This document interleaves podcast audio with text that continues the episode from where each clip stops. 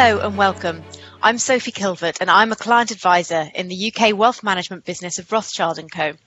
Today I'm delighted to be joined by one of the world's greatest solo offshore sailors, Alex Thompson. Among his many achievements, he was the youngest skipper ever to win a round-the-world race. That was the Clipper race in nineteen ninety-nine. And he's also completed the Vendee Globe race four times, coming third in twenty twelve and one better in twenty sixteen, despite a broken foil early in the race. Now, Alex is currently preparing for the twenty twenty race, which should start in November. Alex, despite the current difficulties, how is your preparation going?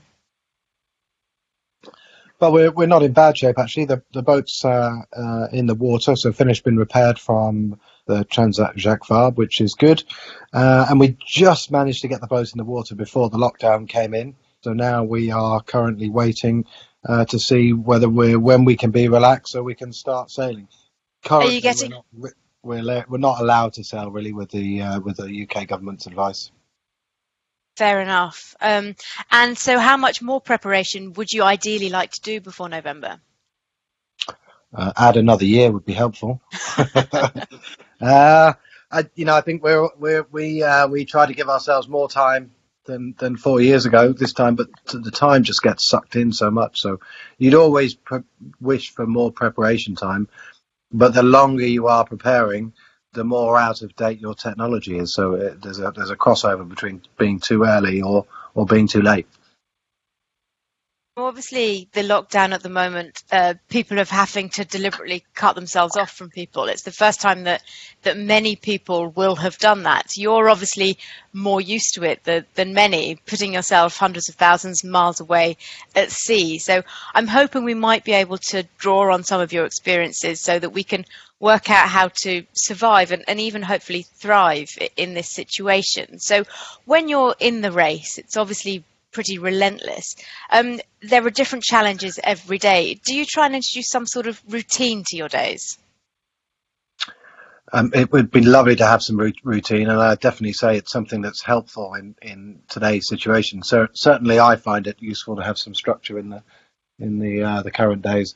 But uh, but on the boat, there is a few things that that, um, that gives you structure. The main thing is is uh, the weather forecast.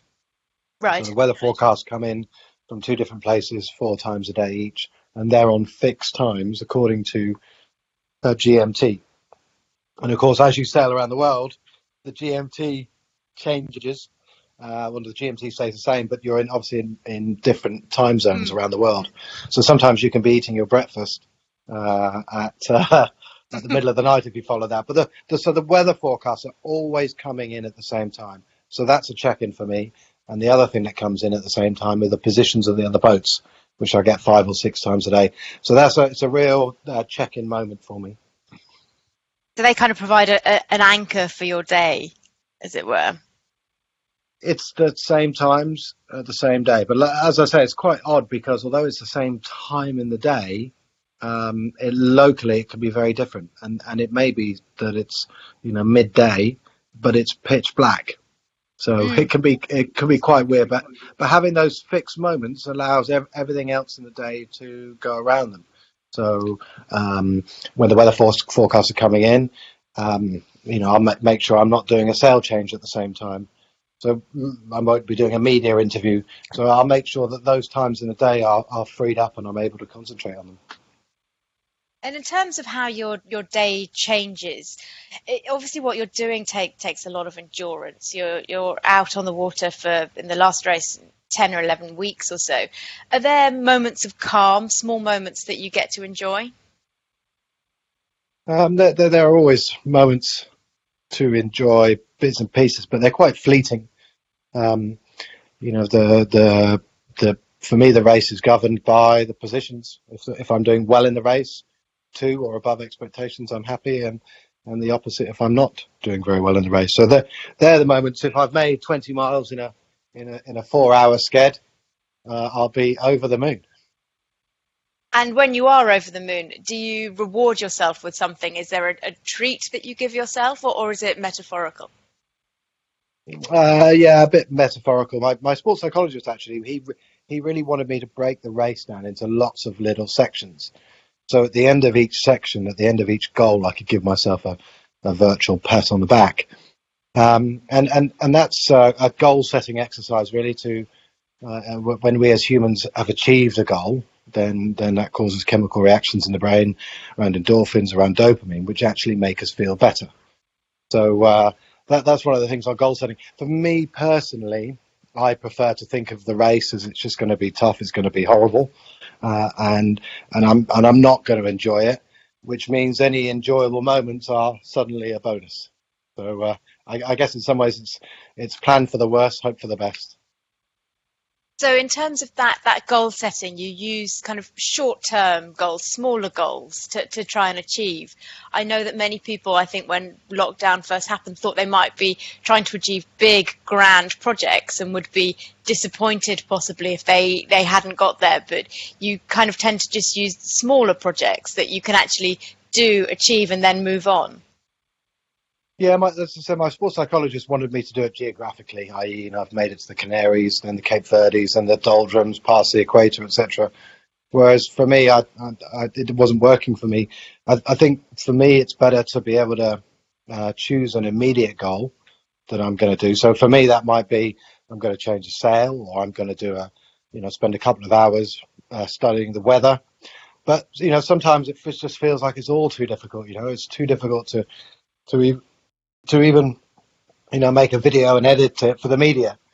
So, so at those kind of moments when I'm struggling to, to, to, uh, to actually motivate myself to do something, I just carry on breaking the goals down until I get to something that's just really easy to achieve.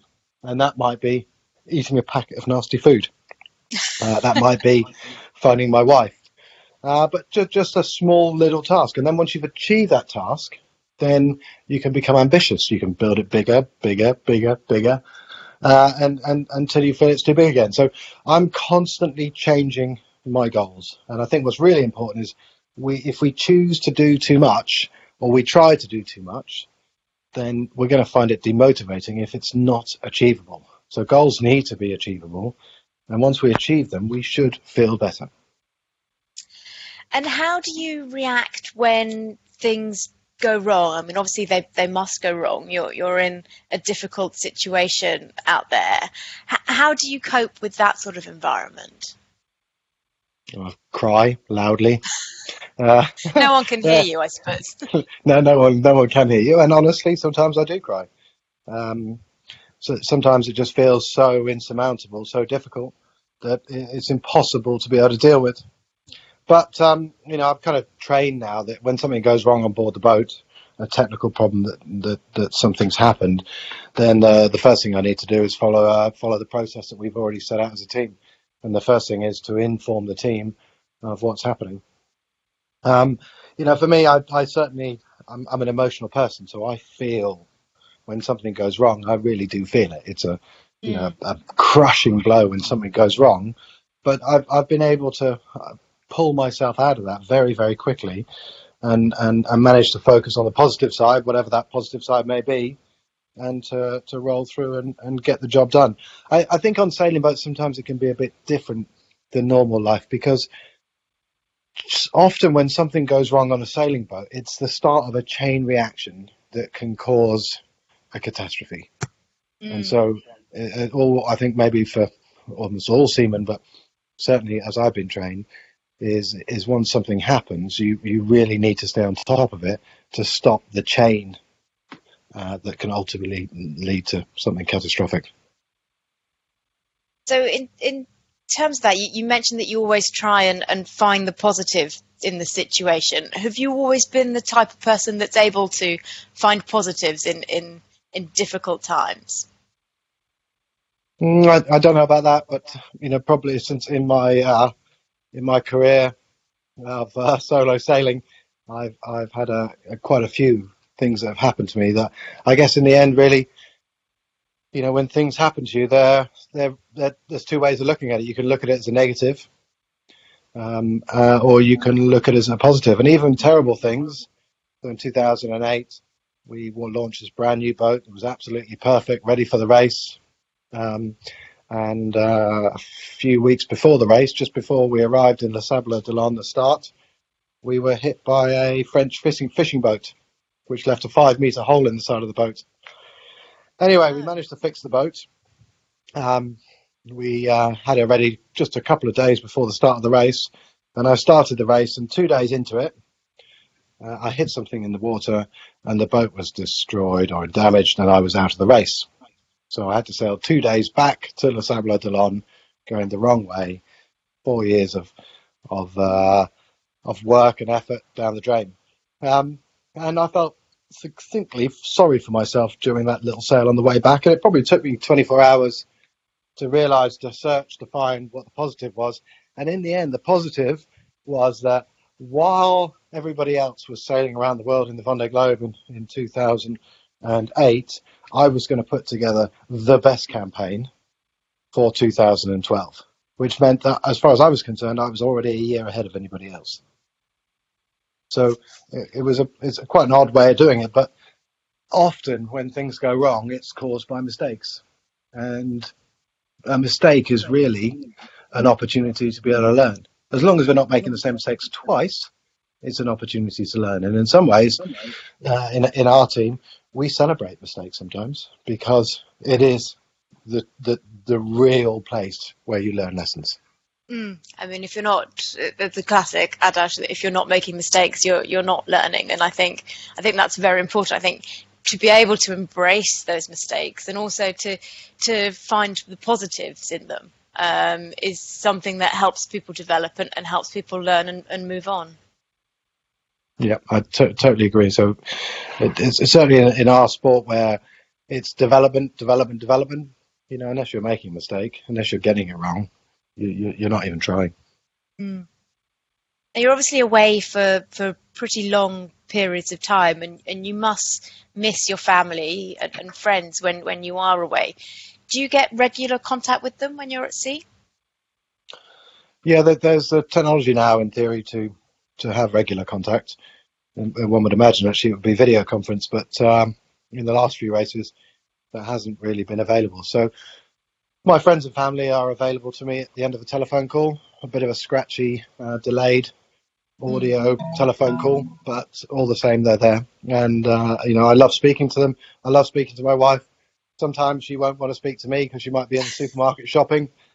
But to be honest, excuse me, um, I'd love to speak to her in the supermarket so she can describe all the wondrous food that she's seeing, rather than the uh, packet of dehydrated something that you're you're currently enjoying. Exactly. How is the food on the boat? Is it is it that terrible? Uh, it's pretty good now, actually. In some ways, um, you know, it's, it's mainly dehydrated, so there's no water in it, so it weighs about a third or a quarter of what it would, would do hydrated. And and obviously dehydrating food is, is you know, is, is compromising uh, the taste perhaps in some ways. But uh, I, I work now with a Norwegian firm, um, and they uh, there's four or five that I would almost say you could almost serve them for dinner at a dinner party and perhaps get away with it. Really? What, just, what a, else? just a few. What what other things do you miss when, when you're away? Obviously, your friends and family, normal food. Um, are there any other things that you really crave while while you're at sea? I think one of the things I, when you leave on the race, which you're, you're kind of aware of, but but not, is that, you know, there there is, you're on edge for, for the whole seventy-four days. So even when you're asleep, you're not really asleep. Um, you know, the, and you don't, I'm not sure you really feel the weight of that until you return. And so I guess I miss that freedom, really, the freedom to be able to, you know, to feel a bit light and fancy free. Mm. And um, I think it's one of the interesting things at the moment, and I'd be interested on your take on this. I think many people at the moment, obviously they need to consume news to, to know what's going on, on in the world, but I think there are some concerns that people are consuming a, a lot of it, maybe even too much. Do you keep up to date with things when you're on the boat, not just knowing where you are uh, in terms of the race, but but do you also try and keep up with current affairs to keep yourself in contact with what's going on so you're not completely sort of adrift and alone in the world? Good, good word, adrift. Uh, no pun intended. Yes, I, I'm a bit of a news junkie, actually. I love, I love news, and I love keeping uh, up to date when I go around the world. But uh, there's, there's something certainly at the moment when all this kicked off, I ended up finding myself sat in front of the T V for hours and hours mm. during the day, listening to often the same thing and the same thing and the same thing. And really, really I don't, I find it, it's not healthy at all, I don't think. You know, I think it's, you know, I, I now um, take a look at the B B C News in the evening, six, seven o'clock, um, and first thing in the morning, and and then I ditch it for the rest of the day. Otherwise, it can be a bit distracting. You know, you're hearing this news all the time. They're drumming into the gravity of the situation, and the gravity of the situation, and the gravity of the situation. It just it exacerbates it, makes it worse. So uh, I think it's best to try and avoid um, news for as much of the day as you can. And while on the subject of news, actually, obviously, people are now talking a lot more about the possibility of, of what happens when the lockdown ends. Is it going to be lifted soon? How, when you're in that racing situation, how do you feel when it feels like you're getting towards the end of the race? Do you look forward to it, or is it a case of just focusing on the job in hand and, and what you're doing at that moment? You know, I spent, it's such a big thing to go and finish this race. Um, that I try never to think about the end anymore, because really? If I think about the end, then I feel like I could become complacent. And there is no place for complacency on these boats, absolutely none. So so I try very hard not to think about the end. If I find myself thinking about the finish line, then I quickly switch it off, and uh, and I try and wait, you know, until the uh, till the final moment. Mainly that's about me trying not to become complacent, but it also, I can tell you, makes the feeling at the end so much bigger. Mm. And, that, and for all of us, including me, you know, we're all trying to second guess what's going to happen. How long's the lock, lockdown going to last? How's, how are we going to exit it? There's so many different ways it can happen. And for me, what I'm trying to do is just not try and second guess what's going to happen. So I'm trying to, um, you know, concentrate on the focus on what I've got in front of me. Got my family. I've got still some work to do. Got to try and keep fit, keep training, and try not to, to think too far uh, away from that. Yeah, that, that makes a lot of sense. I think this is a situation that obviously people aren't used to and haven't been in before. Um, so it's fascinating talking to you, who, while it it is obviously not the same, it's it, it you've been in a situation that most people haven't been in. Um, in terms of being on your own and being out of contact with daily life for a bit.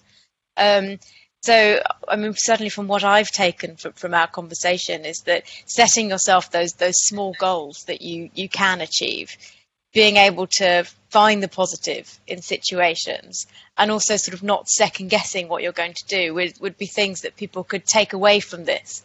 Um, and really try and work towards to, to just make the situation a bit easier. Yeah, no, absolutely. De- definitely I found it. I mean, it is different. It's a different situation. The third, the big difference is, is obviously I choose, I'm choosing to go and spend seventy-four days alone at sea, whereas we in the current situation, you know, we've been ordered to, essentially to do that. So there, there is, there are some subtle differences around it, but I definitely found in my career trying not to second guess every situation, trying not to, you know, trying to try and not spin it in a way that that that that, that might not necessarily work is is really important. Well, that's great. Thank you so much for, for coming on today and sharing your, your insights and your experiences um, out out in the race and, and, and in the ocean. Um, I, we really appreciate it. Um, let me wish you the best of luck with the Bondi race later this year. Um, and thank you very much. And thanks for listening. No problem. Thanks very much. Thank you. Please note, this audio content is produced by Rothschild and Co for information purposes only. This content should only be used or reproduced with the express written permission of Rothschild and Co.